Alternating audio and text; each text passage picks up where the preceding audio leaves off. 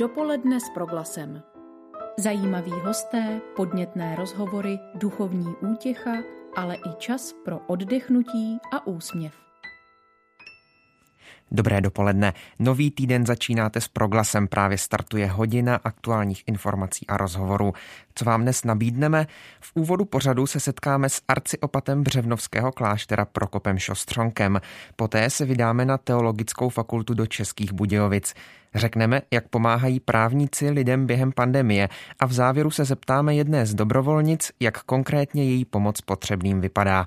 Klidný poslech přeje Ondřej Havlíček. Dopoledne s proglasem. Jako prvního v dnešním dopoledni s proglasem vítám arciopata Břevnovského kláštera v Praze Prokopa Šostřonka. Kdybychom nežili v době pandemie COVID-19, tak jsme měli právě dnes otevírat v našem vysílání nový pořad pro seniory, kterým měl provázet. Ovšem koronavirová infekce dočasně tyto plány narušila. Takže vítám pana arciopata ve vysílání alespoň pomocí telefonního spojení. Dobrý den. Ano, dobrý den a přeji krásný i když takový zvláštní den vám všem i posluchačům proglasu. Povězte mi, pane arciopate, jak tahle situace poznamenala běžný život v klášteře?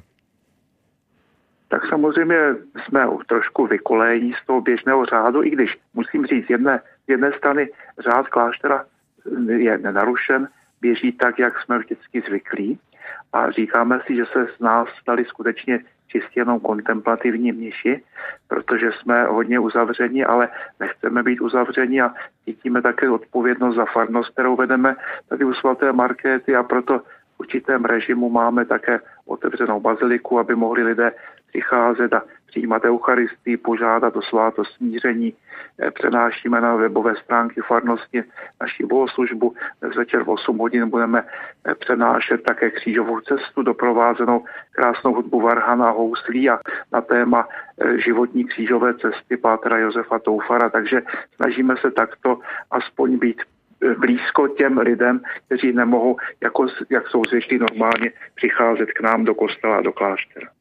Sám jste nakousl téma, eh, otázku, na kterou jsem se chtěl zeptat. Eh, říkáte, že se z vás teď stal trošku víc kontemplativní řád a s vaším řádem se pojí slova svatého Benedikta ora et labora, tedy modli se a pracuj. Obvykle jde asi o nějaké vyvažování obou složek modlitby i práce. A v takových chvílích, jako je tato, stává se jedno z toho důležitější než to druhé? Převažuje jedno nad druhým? Tak já si myslím, že teď jsme ocenili, že protože možná někdy to tak říkám s takovou troškou nadsázkou a úsměvem, že máme sice to heslo ora et labora, ale že si to přeměňujeme et labora et labora in secula seculorum, že pracujeme na věky věku. A možná teď tato situace nás trošku tak nějak uzemnila, uzavřela, abychom pochopili a možná i to je dobré, důležité té probíhající postní době, že si uvědomujeme více sílu modlitby a že ta modlitba to není ztracený čas. Protože jestliže pán nám říká, prosté a dostanete, to znamená vyzývá nás k vytrvalé modlitbě, tak ta vytrvalost není proto, že bychom měli žadonit Pána Boha, že by nevěděl, co potřebujeme, ale je to kvůli nám, abychom my si uvědomili, co vlastně bychom chtěli mít nebo měli chtít, lépe vyjádřil. Takže si myslím, že ty hodiny, které teď mám možnost vysedávat v kostele a očekávat, když někdo přijde a potřebuje nějakou duchovní útěchu, tak to jsou hodiny, které jsou požehnáním a balzámem pro mě a svým způsobem i v této chvíli za tyto eh, situace a chvíle děkuji. Myslíte, že vám pomáhá ta, sou, ta zkušenost vaše se životem v klášteře a v komunitě, se zvládáním této aktuální situace, že je to jednodušší než třeba pro lidi, kteří jsou normálně v tom eh, zápřahu eh, zápřahu těch pracovních povinností a nemají do toho i ten zvyk modlitby nebo eh, zvyk klidného času kontemplace? Tak já, já si myslím, že u nás Benediktínu zvlášť, kteří máme ten slib stability místa, to znamená, že skládáme svůj slib na konkrétní klášter a konkré, konkrétní komunitu lidí, takže jsme zvyklí tak nějak žít vedle sebe a e, tedy ne ani tak vedle sebe, ale spolu. A vlastně přijímat toho druhého s jeho samozřejmě kladnými i zápornými vlastnostmi, protože každému připomínám, že klášter to není nebe na zemi, ale zem, kus země, kde si pomáháme k nebi. A svatý Benedikt ve své řeholi ve svých 73 kapitolách asi dvě třetiny věnuje řešení problémů v klášteře, takže to není nějaké ideální místo. A stejně tak vlastně na to mohou narážet i lidé ve svých rodinách, ovšem tím, že ty pracovní povinnosti je často odvádějí mimo, tak to zjišťují možná v rodinách i to, že třeba když přijdou sváteční dny a jsou od rána do večera všichni lidé spolu, tak možná to působí problémy a zjišťují, že neumí vlastně žít spolu, že někdy možná žili vedle sebe a tady cítím, že některé rodiny mohou cítit určitě takové napětí, že jsou skutečně zvláště maminky s dětmi uzavřeny teď doma e, celé hodiny a celé dny a že to může určité napětí jako přinést. E, takže e, tady vždycky radím každému, aby vlastně se učil pochopit toho druhého. A možná je to taková, takový velký dar toho času, kdy jsme vedle sebe a spolu, že můžeme více začít chápat toho druhého, protože někdy možná nás naštve ani ne tak ten druhý, ale jeho vnější projev, kterému plně nerozumím. A možná teď máme možnost to více pochopit a porozumět tomu. Mezi lidmi nicméně nepanuje jen to napětí velké kvůli současné situaci, ale zároveň i, i vůči budoucnosti. Mnoho lidí si je nejistých, jak bude vypadat ta doba po koronavirové krizi, třeba i s ohledem na jejich zaměstnání, na jejich vztahy v rodině a tak dál. Eh, zajímá mě, jak se dívat na budoucnost, eh, jak to prožívat, jak s tím pracovat tak samozřejmě mám proto plné pochopení, protože my také zaměstnáváme lidi v klášteře, mnohé jsme museli uzavřít a také se ptáme, jak eh, budeme moci udržet tyto lidi, jak jim neublížit tím, že by museli odejít a samozřejmě, že tyhle problémy prožíváme s lidmi také. A mm, já vždycky cituji velmi rád Václava Havla z dálkového výslechu, že naděje to není nějaký laciný optimismus, že něco dobře dopadne, ale přesvědčení, že něco má smysl bez ohledu na to, jak to právě vypadá. A takže díváme se realisticky na to. Vlastně den po dní e, sledujeme tu situaci, den po dní vlastně se tážeme, jak můžeme vlastně pomoci e, těm lidem, kteří jsou kolem nás a e, říkáme si, a to si říkám já sám, že pán Bůh nám nikdy neslíbil, že se nám bude vždycky dařit dobře ale slíbil nám, že bude vždycky s námi. Ať už prožíváme jakékoliv situace, i ty těžké a v tom je, myslím, ta základ té naší naděje, že ani v těch těžkých chvílích nejsme sami. No, někdo spočítal, že písmu svatém je asi 365 eh, takových po, pobídek. Tak já se omlouvám, my se teď, my se teď neslyšíme. Nevím, jestli vy nás slyšíte dobře. Dopoledne s proglasem. Posloucháte Proglas, přesněji jeho dopolední pořad, ve kterém dnes mluvíme s arciopatem Břevnovského kláštera v Praze Prokopem Šostřonkem, který je už znovu na telefonu. Pane arciopate, dobré dopoledne. Ano, dobré dopoledne. Možná nějaká technická porucha na trase je takovým krásným obrazem této doby, kdy se nám zdá, že nás pán Bůh neslyší. I když, I když voláme, i když prosíme, ale není to pravda, on je vždycky s námi. Možná nějak u této myšlenky jsme skončili, když jsme spolu ještě mohli mluvit a technicky to bylo slyšet. No ano, přesně tak. Občas máme pocit, že nám vypadává to spojení s Bohem. Ehm, mě zajímá, eh, pane arciopate, vy jste pamětníkem podzemní církve za minulého režimu. Není současná situace v něčem podobná této vaší zkušenosti?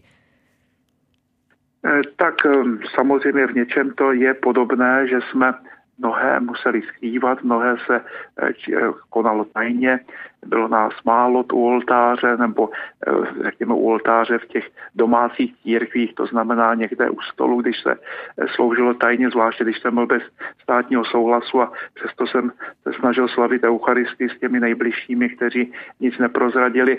Takže samozřejmě byly to takové zvláštní zkušenosti, že jsme si byli blíže a možná někdy i blíže Pánu Bohu, že potom to množství povinností, které nás vlastně obklopilo, po roce 90 a tím si nechci stěžovat. Jako já, já myslím, že je dobře, že máme co dělat, ale že vlastně už nás trošku možná rozptýlilo a už eh, někdy jsme pro množství těch ostatních povinností nevnímali tu takovou blízkost, řekněme, intimnější eh, při duchovních rozhovorech, setkáních i při slavení Eucharistie. Takže eh, samozřejmě, že máme teďka zase nové zkušenosti s tím a jako cítím a vnímám, když sedím v kostele, eh, v ty určité hodiny, kdy máme otevřeno a lidé mohou přicházet přijímat Eucharistii, jak jsou rádi, že zastavují jak možná pocítili takový hlad po Eucharistii a i v tom to je možná dobré ta postní doba, že eh, člověk cítí s takovou novou žízeň po setkání s Bohem a vidím to i u lidí, kteří nejsou praktikující a jenom tak se přijdou na chvíli zastavit v kostele a děkuji za to, že mohou být v tichu k chrámu a že na ně může eh, to jakési tajemno promlouvat do ticha jejich duše. Myslíte, že nás tato situace může paradoxně opět e, zpátky spojit? Ač jsme teď rozdělení a každý třeba sám ve svém domově, takže nás jako církev, e, jako společenství opět spojí. Já si myslím, že ano, nebo cítím to aspoň třeba u farníků nebo u lidí, kteří chodí pravidelně do kláštera, jak jsou rádi za každou sms nebo i kratičké volání a tom je to důležité a to i připomínám mladším lidem, aby nezapomínali na své třeba starší rodiče nebo prarodiče, kteří zvlášť cítí tu samotu a tíhu té situace, aby nejenom pomohli s nákupem, ale pomohli dobrým slovem. Každý, každé zavolání, každá SMS jistě pomůže i, i těm, kteří třeba jsou odloučeni třeba v nemocnicích nebo v LDNkách nebo v domovech seniorů, nejsou návštěvy, o to víc je potřeba projevit takovou sounáležitost s těmi lidmi a to, že na ně opravdu myslíme. Takže myslím si, že každé gesto, ale nemyslím si, aby to bylo jenom navenek, ale takové upřímné gesto jsou náležitosti, že v tyto chvíle, v tyto dny je moc důležité i vůči těmto lidem. Pane Šostřonku, ještě před tím neplánovaným přerušením v úvodu našeho rozhovoru jsem avizoval, že jste měl být v této chvíli u mikrofonu vy a ne já. Kdybyste byl nyní moderátorem tohoto dopoledne, eh, o čem byste s posluchači mluvil? Můžete popsat, jak bude vypadat ten připravovaný pořad s vámi? Tak já jsem chtěl vždycky a chtěl bych rád vždycky reagovat na tu dobu, kterou prožíváme, na liturgické období a to, co mě napadlo vlastně pro tento pořad dnešní, pokud bych seděl u mikrofonu v pražském studiu Proglasu, eh, tak jsem chtěl s posluchači procházet po místech, která jsou spojená s utrpením a smrtí Pána Ježíše. Jsem vydal u karmelitánskou nakladatelství jako knihu Svatá země, vlastně jako modlitbu a rozjímáním po různých místech svaté zemi a chtěl jsem právě s posluchači proglasu eh, tak nějak procházet s těmito místy, protože mnozí třeba měli to štěstí a možnost být ve svaté zemi a rádi na to vzpomínají, takže by vzpomínali se mnou.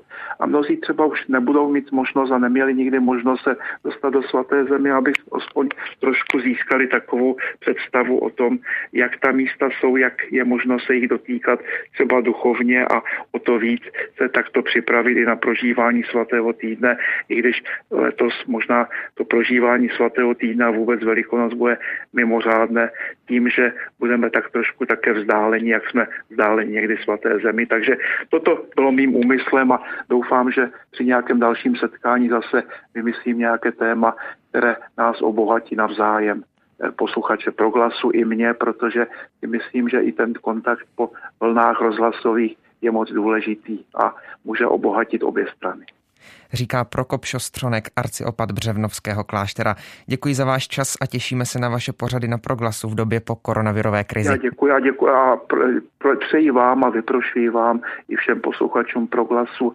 aby cítili, že nejsou i v těchto tíživých okamžicích života sami. Pan Bůh zaplať. Naslyšenou. A po písničce se vydáme k živému rozhovoru s Michalem Opatrným, proděkanem pro vědu a rozvoj a vedoucím katedry etiky, psychologie a charitativní práce Teologické fakulty Jihočeské univerzity.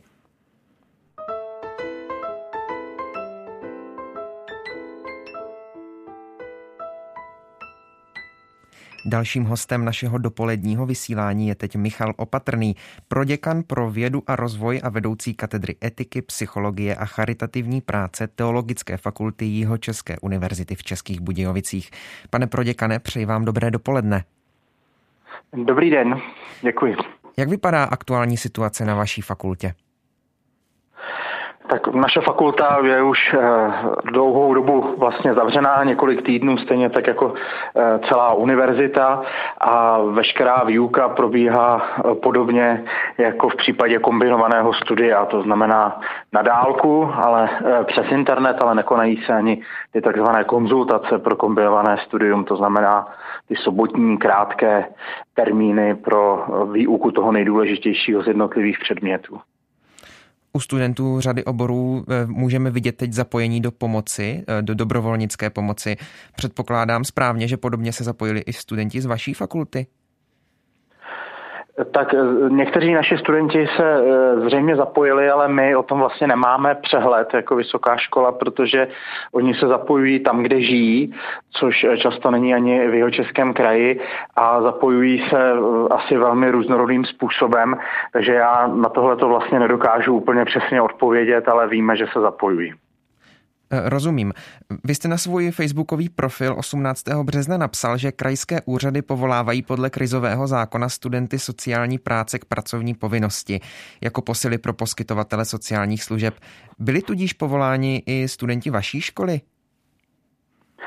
No, to je právě ten problém a já myslím, že jeho eh, následky teď eh, sledujeme i v médiích, že my jsme sice podle krizového zákona poskytli součinnost eh, krajskému úřadu a předali mu kontakty na naše studenty, ale minimálně eh, jeho český kraj zřejmě zatím eh, žádného našeho studenta nepovolal a krajské úřady z ostatních krajů, kde se studenti, odkud jsou naši studenti, tak také vlastně se na nás neobrátil. To znamená, že krajské úřady, nebo minimálně některé krajské úřady stále vyčkávají s tím, aby studenty povolali, protože očekávají podle toho pokynu Ministerstva práce a sociálních věcí situaci, kdy v těch sociálních službách vznikne takový podstav pracovníků, že to bude ohrožovat zdraví a život klientů a v tu chvíli mají být povoláni studenti sociální práce, aby doplnili e, ty podstavy. Problém je, že tento zdraví a život klientů začal být, začal být ohrožováno dřív, než vlastně nastaly ty podstavy. Co ostatní studenti vaší fakulty, kromě, kromě těch studentů sociální práce, ti můžou být také povoláni k nějaké jiné činnosti? Studenti ostatní povolání eh, být eh, nemohou, eh, ty, ty se mohou zapojit jako dobrovolníci. My s nějakým způsobem jsme s nimi začali komunikovat, aby v případě, kdyby ti studenti, kteří byli povoláni, tedy studenti sociální práce, to potřebovali, tak aby jim vznikla nějaká podpora ze strany fakulty, kterou právě mohou umožnit jejich spolužáci, kteří studují teologii, filozofii nebo vychovatelství. Zajímá mě, nemůže v této době hrát teologická fakulta a obecně tahle oblast eh, vzdělávání vysokoškolského nějakou speciální roli mezi těmi ostatními obory? Eh, teď si nejsem úplně jistý, jestli vám rozumím, mm-hmm. jestli jde o vzdělávání v teologii nebo o to specifické zaměření teologických fakult v naší zemi, které jsou vlastně takovými křesťanskými eh, fakultami humanitních věd. Ptám se, ptám se spíš na to druhé, přesně tak. Mm-hmm. Tak jako dnes třeba, třeba medici jsou povoláváni nebo povoláváni třeba do těch ordinací nebo do nemocnic převážně. Právníci, za chvíli o tom budeme mluvit, poskytují bezplatnou právní pomoc. Mhm. Každý obor se zaměřuje na něco konkrétního, tak v čem konkrétním eh, může být přínos na právě teologická fakulta? Hmm, tak eh, děkuji za to upřesnění. Tak samozřejmě jde o to, že na teologických fakultách, na čtyřech z pěti teologických fakult, na dvou katolických a dvou nekatolických, je možné studovat sociální práci. To znamená, to jsou ti studenti, kterým jakoby vznikla ta pracovní povinnost a mohou být nebo jsou povoláváni na to posílení těch služeb eh, sociálních a fakulta jim samozřejmě může poskytnout eh, nějakou podporu, to znamená třeba poradenství.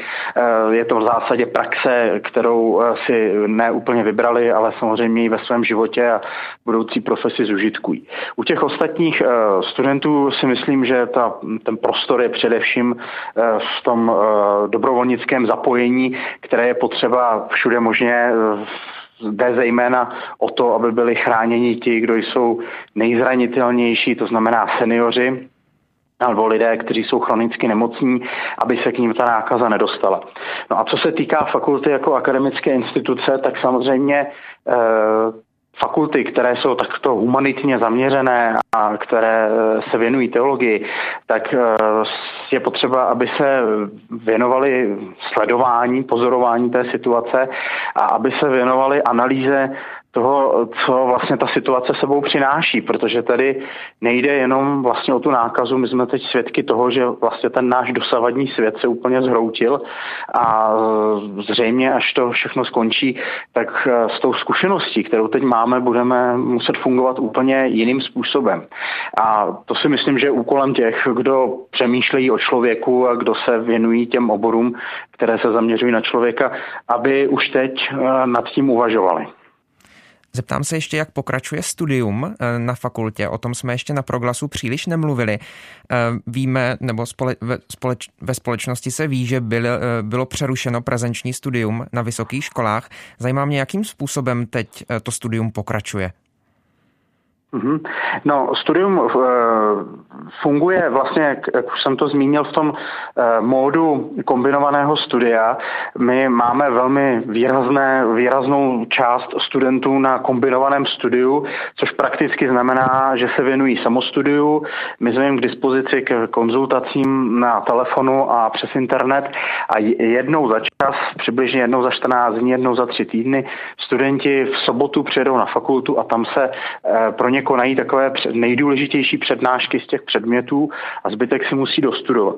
A my jsme teď přešli do tohohle módu i na prezenčním studiu, ovšem ani na tom prezenčním, ani na tom kombinovaném se nemohou konat ani ty krátké přednášky. To znamená, že my využíváme platformu Moodle, což je eh, aplikace nebo program, který využívá celá univerzita, eh, přes který se studenty komunikujeme, oni nám třeba přes něj můžou odezdávat své seminární práce, můžou můžou rozdávat referáty, můžou si ty referáty vzájemně hodnotit. To znamená, jsme schopni vlastně v prostředí toho programu vytvořit situaci, jako bychom se sešli v učebně, studenti přednášeli své referáty a ostatní studenti a vyučující se mohli na to doptávat. A to je, řekl bych teď, hlavní nástroj, jakým eh, spolu komunikujeme. No a pak jsme samozřejmě museli změnit harmonogram akademického roku. Který jsme vlastně posunuli tak, že akademický rok eh, bude končit až po letních prázdninách vlastně s koncem září. Říká Michal Opatrný, proděkan Teologické fakulty jeho České univerzity. Pane proděkane, děkuji za rozhovor a hezký den. Děkuji a nashledanou.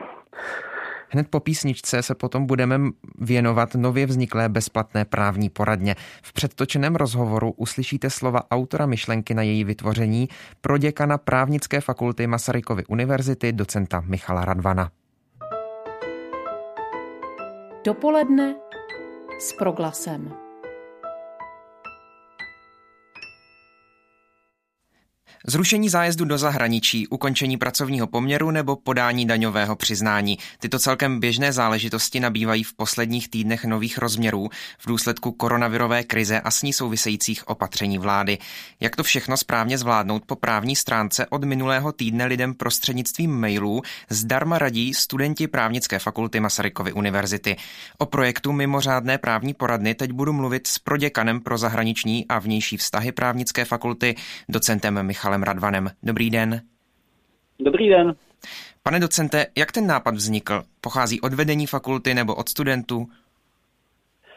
No, nápad vznikl v mé hlavě, přiznávám, eh, když jsem viděl, jak se zapojuje Masarykova univerzita a že máme asi tři tisíce dobrovolníků, kteří pomáhají v nemocnicích, a případně řeší IT problémy v Bohunické nemocnici nebo v nemocnici eh, na obilním trhu a podobně, tak jsem přemýšlel o tom, jak zapojit i naše studenty, protože se samozřejmě zajímali o to, jak by mohli pomoci. No a protože jsou to mladí budoucí právníci, tak kde jinde pomáhat než právě v oblasti práva. Můžete popsat fungování té poradny? Jak vypadá proces tvorby odpovědi po té, co na váš e-mail přijde ten dotaz? Snažíme se primárně odpovídat hodně rychle. To znamená, že máme vytvořený jakýsi tým cirka 200 studentů, kteří jsou v podstatě na drátu a jsou nachystaní na odpovídání. Když přijde ten dotaz, tak ten dotaz přeposíláme studentům přes facebookovou stránku, Studenti se přihlásí k eh, odpovědi a mají cirka dva až čtyři pracovní dny na to, aby tu odpověď zpracovali. Eh, následně ta odpověď jejich je ještě samozřejmě konzultována s některým z našich profesorů, případně dokonce i s některým z externích eh, právníků, protože ne všechny oblasti jsme schopni úplně adekvátně pokrýt. A po této konzultaci je odpověď zaslána zpátky tazateli a je zároveň zveřejněna na webové stránce na stránce právnické fakulty. Rozumím. Nepřemýšleli jste třeba také o zřízení telefonické poradny? Uh, ne, protože bohužel máme fakultu zavřenou. To znamená, že by musel být někdo, kdo je neustále na telefonu a musel by ty odpovědi přebírat a přece jenom v těch právnických aspektech ono je to hodně i o slovíčkaření a dokázat zapsat eh, správně celou tu, celou tu otázku tazatele by nemuselo být úplně jednoduché, mohlo by tam docházet k nějakému zkreslení, takže proto zatím volíme tu formu e-mailovou. Zajímá mě, jaké jsou ty nejčastější dotazy. Co lidi nejčastěji zajímá? No určitě, určitě pracovně právní záležitosti, protože spousta lidí se e, ocitá bez práce, případně mají problém vůbec do práce přijet a podobně. Takže určitě jsou to tyhle věci z oblasti pracovního práva. E, další velkou skupinou dotazů jsou eh, dotazy k zájezdům, protože hodně lidí má domluvenou nějakou dovolenou a podobně a nyní nemůžou vycestovat, nemůžou strávit dovolenou někde mimo místo svého bydliště čili se snaží odstoupit od smluv nebo zajistit nějakou náhradní formu. Další oblasti, například e, otázky daňových povinností, poslední dobou se hodně řeší i věci, jako je náhrada škody, případně dokonce ušlého zisku, takže i toto řešíme. E, řešíme také otázky, které se týkají přechodu hranic, protože jsou tady lidé, kteří jsou třeba ze Slovenska a potřebují se dostat do České republiky do zaměstnání, takže tohle jsou zhruba ty hlavní okruhy. Na webových stránkách fakulty, kde právě se dá najít i tento váš projekt a e-mailový kontakt, tak už jsou některé případy dopředu vyřešené nebo některé otázky. Zajímá mě, to jsou otázky, které skutečně už přišly do poradny nebo jste vytvořili nějakou databázi předpokládaných dotazů a rovnou je zodpověděli? Tak, tak, máte pravdu. Museli jsme, aby, aby, aby vůbec uh, lidé, tazatelé věděli, že, že to funguje, tak jsme se domluvili se studenty, že první otázky připraví oni sami na to, co znají sami, co, co někde slyší, co se jich dotýká. Takže cirka 20 otázek bylo takto předpřipravených ještě, než jsme tu stránku vůbec pustili. A ten zbytek to už jsou nyní otázky, které skutečně klade veřejnost. Zajímá mě, ti studenti jsou napříč ročníky, nebo je to třeba až od třetího, od čtvrtého ročníku, aby tam byla zajištěna už e, nějaká odbornost? Ne, žádnou, žádnou limitaci v tomto směru jsme nedali, protože samozřejmě to studium práva je rozloženo do pěti let a věci, které se týkají třeba občanského práva, tak studenti znají již, řekněme, v druhém ročníku, takže je to na studentech a, a oni sami podle toho, jak se cítí, tak si vybírají ty otázky, čili pokud jsou to věci, které ještě budou probírat na fakultě během svého studia, tak samozřejmě tyto, tyto odpovědi mm, si ne, nevolí a, a vybírají si to, čemu rozumí, co je zajímá. Zeptám se ještě, ta jejich činnost je dobrovolná studentů? Je dobrovolná, zcela dobrovolná, nikoho k tomu nenutíme, ani e, nemáme žádnou ambici. Stejně tak i ti učitelé, kteří, kteří se podílí na kontrole těch otázek, či navádějí ke správným odpovědem, tak, eh, odpovědím, tak eh, to jsou taky dobrovolníci. Zajímá mě to taky z toho pohledu, zda třeba studenti můžou očekávat eh, jako takový třeba příjemný, příjemný dárek nebo za dosti učinění nějakou kreditovou odměnu nebo něco podobného na závěr semestru na oplátku za, za tuto službu veřejnosti. No, a možná, možná, že to bude takové příjemné překvapení na konci. Pane docente, mluvíme spolu v pátek 27. března krátce popoledni. Kolik dotazů v této chvíli poradna eviduje? Je, tak to jste mi zaskočil, spočítané to nemám, ale hmm. myslím si, že z odpovězených otázek budeme mít na webu už cirka 60-70 a řekněme další velmi podobné číslo je aktuálně v běhu. Na závěr se ještě zeptám, je možné, že tato mimořádná právní poradna přeroste po skončení koronavirové krize do něčeho dalšího? Přemýšlí třeba právnická fakulta o tom, že by mohla takovou bezplatnou právní poradnu poskytovat i do budoucna, třeba jako takovou službu společnosti od právnické fakulty? Tak eh, tuto ambici v tuto chvíli přiznávám se, že, že nemám. Přece jenom na právní poradenství tady máme experty, advokáty a je to, je to povolání, které je vyhrazené. Takže v podstatě nemůžeme, nemůžeme se do toho České advokátní komoře nějakým způsobem vlamovat.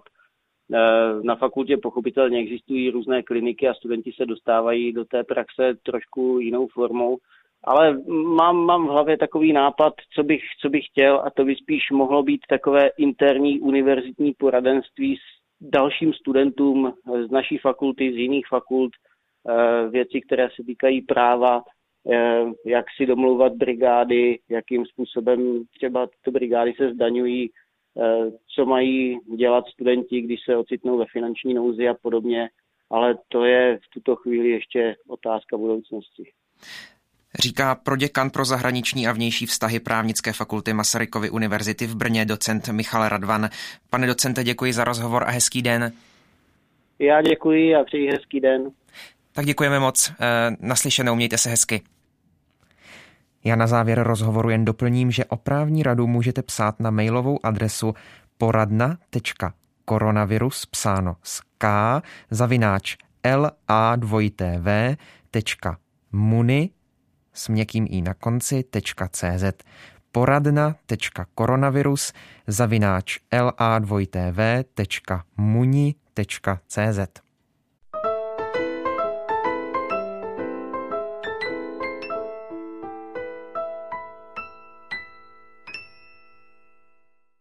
Stále posloucháte pořad dopoledne s proglasem. V nouzovém stavu se v České republice aktivizovaly neziskové organizace a začaly seniorům pomáhat v celé škále jejich potřeb. V situaci, kdy jsou staří lidé doma, často bez možnosti výjít ven, se ústředním nástrojem jejich pomoci stala malá armáda dobrovolníků, většinou mladých lidí. Jednou z nich je také Markéta Schindlerová, kterou teď vítám ve vysílání proglasu. Dobrý den, moc vás zdravím. Paní Schindlerová, Povězte, jak pomáháte právě teď? No v těchto dnech.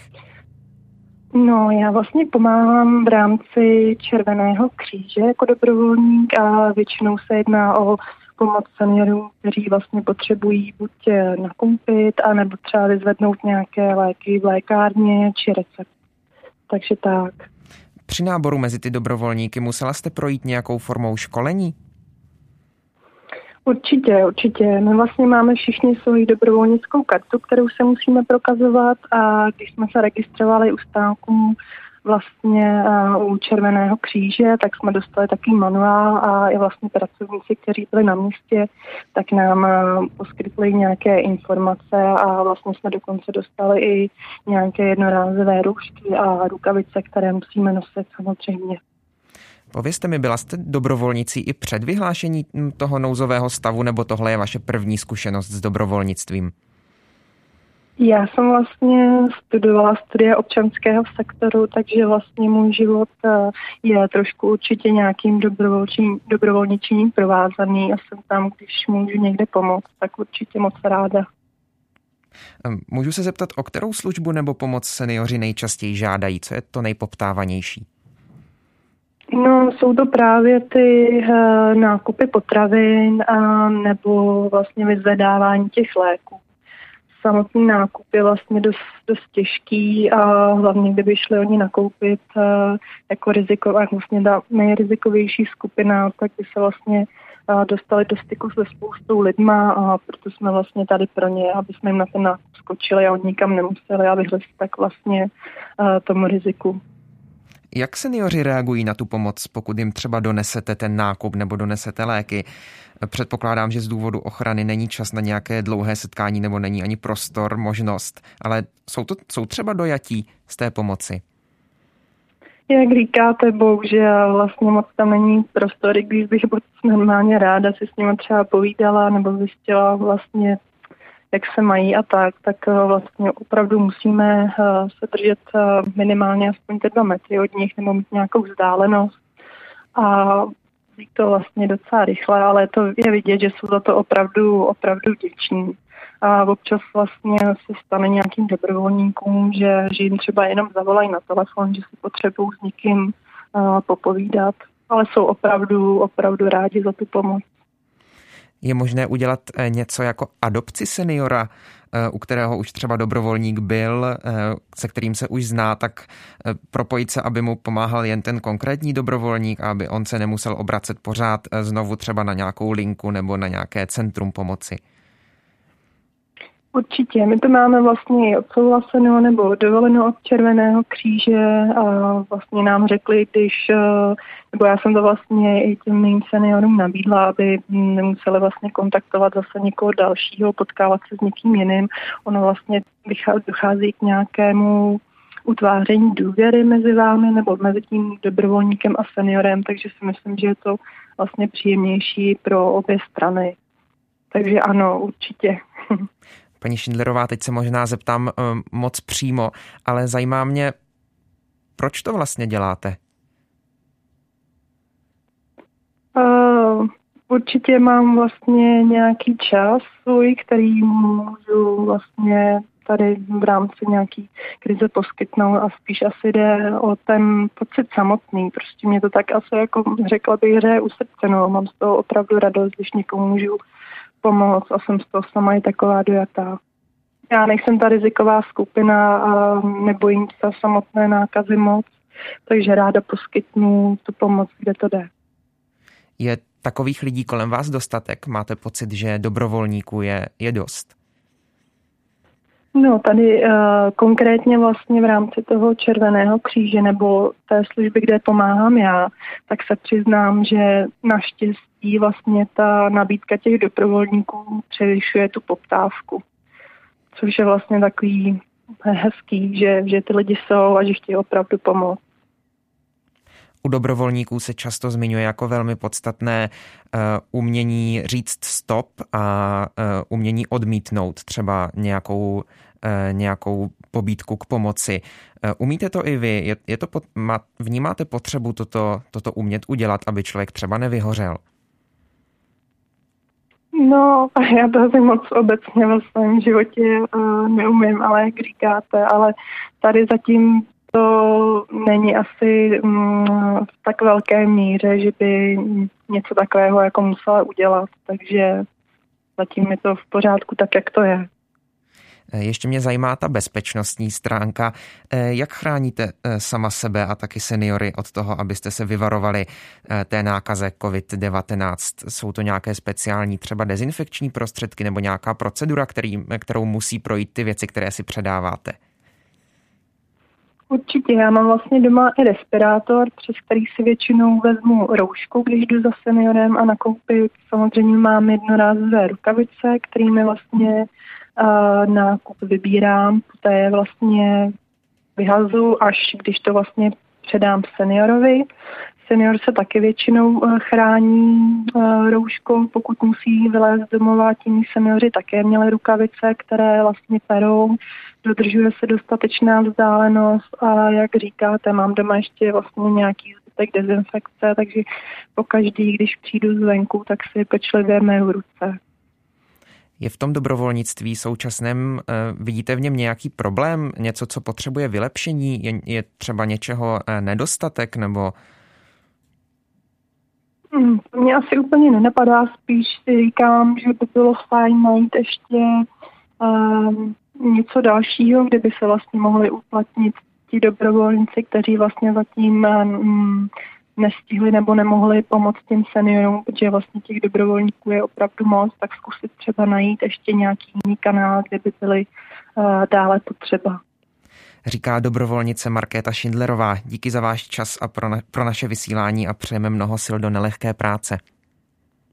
Taky děkuji moc i vám, opatrujte se, hezký den. Naslyšenou. Tolik dnešní dopoledne s proglasem, které pro vás připravili redaktoři studia Kristinán, Kristián. Pardon. I za ně se loučí Ondřej Havlíček. Dopoledne s proglasem. Každý všední den mezi devátou a desátou jsme v tom s vámi už 25 let.